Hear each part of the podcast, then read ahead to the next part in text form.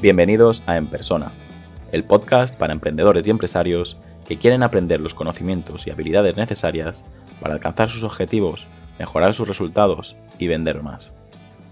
¿Cómo puedes aprender a reaccionar mejor ante las críticas negativas? Todos los martes hablo sobre branding y los jueves hablo sobre emprendimiento.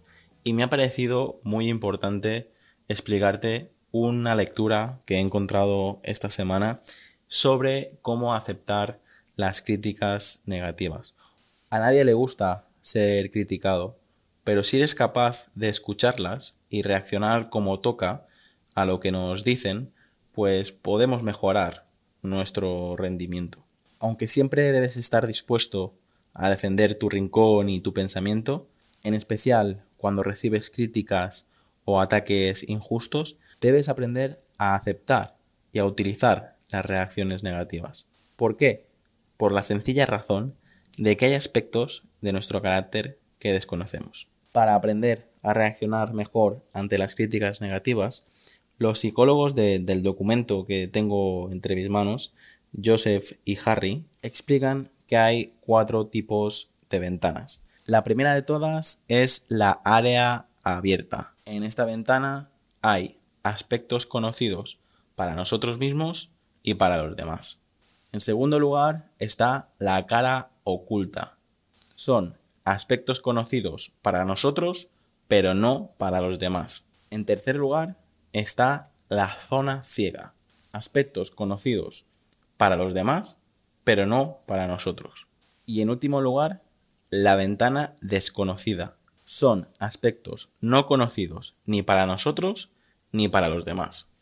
He decidido dedicar el episodio de hoy a las ventanas que proponen estos psicólogos porque para mí es muy importante para cualquier emprendedor aceptar las críticas negativas y sobre todo entender el contexto.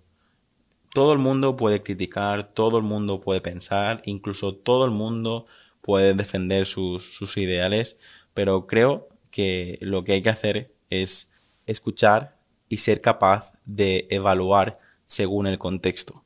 Probablemente estás recibiendo críticas de alguien que, que desconoce muchas cosas sobre ti o probablemente estás recibiendo críticas de alguien que te conoce muchísimo y por lo tanto tiene una información valiosa que te puede aportar mucho.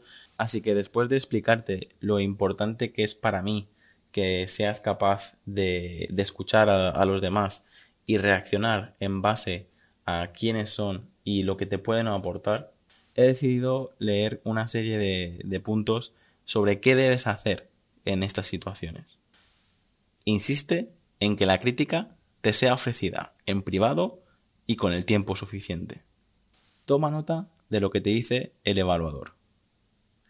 Recuerda que la persona que te evalúa no te critica a ti, sino a tus acciones. Tus acciones no son tú, de modo que no te tomes personalmente nada de lo que te dice. Desconecta tu aspecto competitivo y no digas nada. No pienses en lo que vas a decir cuando la persona acabe de hablar. Simplemente escucha lo que te dice. No discutas con él o con ella, ni trates de justificar tus acciones. Limítate a escuchar y a absorber lo que te dicen. No te dejes llevar por las emociones ni hagas una llamada emocional a esta persona para que entienda la situación en la que te encontrabas. Concéntrate mejor en lo que te dice. No intentes cambiar de tema ni acusar a otros de tus acciones. No desprecies lo que te dicen porque crees que él o ella te tiene manía o quiere hundirte. Simplemente haz preguntas sobre aquellas cosas que no entiendes o te gustaría aclarar. Si es posible, intenta no pensar en la crítica durante las primeras 24 horas. Luego, siéntate y revisa tus notas y lo que se ha dicho. Deja las emociones fuera de tu análisis. Identifica los puntos clave que te ha transmitido esta persona. Piensa cómo habrías podido tratar cada uno de estos temas de manera distinta. Si tienes tiempo, anota lo que has aprendido en tu diario de reflexiones y utiliza esta información cuando te encuentres ante un problema similar. Preguntas que podríamos hacernos. ¿Hay algún asunto que cuando se plantea me hace reaccionar de manera negativa? ¿Cómo reacciono ante las críticas negativas? ¿Reacciono de manera efectiva o adecuada? Como he dicho, me parecía muy interesante compartir estos puntos con vosotros. No sé qué pensáis vosotros, no sé cómo reaccionáis vosotros ante las críticas negativas y, me gustaría saber vosotros qué pensáis o cómo reaccionáis delante de estas situaciones. En mi caso, mi opinión es que cuando más tiempo pasa, más escucho y menos hablo.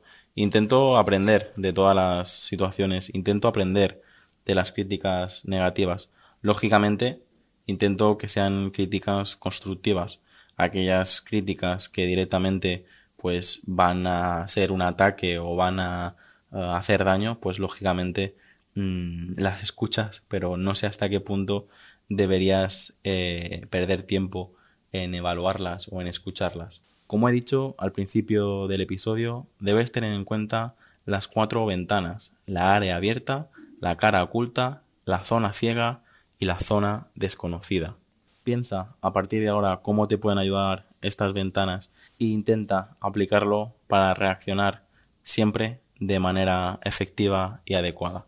Sé que es muy complicado, yo mismo estoy reflexionando mientras te leo estas palabras, porque es complicado. Es complicado cuando tú tienes un ideal muy claro o cuando tienes una idea que tú piensas que es buenísima, cuando viene otra persona y te la rebate, eh, es complicado reaccionar bien. Nadie tiene la verdad absoluta, todos comprendemos en base a lo que precomprendemos y es necesario ser conscientes de eso, es necesario ser consciente de que todos tenemos nuestros conocimientos, todos tenemos un pasado, todos tenemos unas enseñanzas.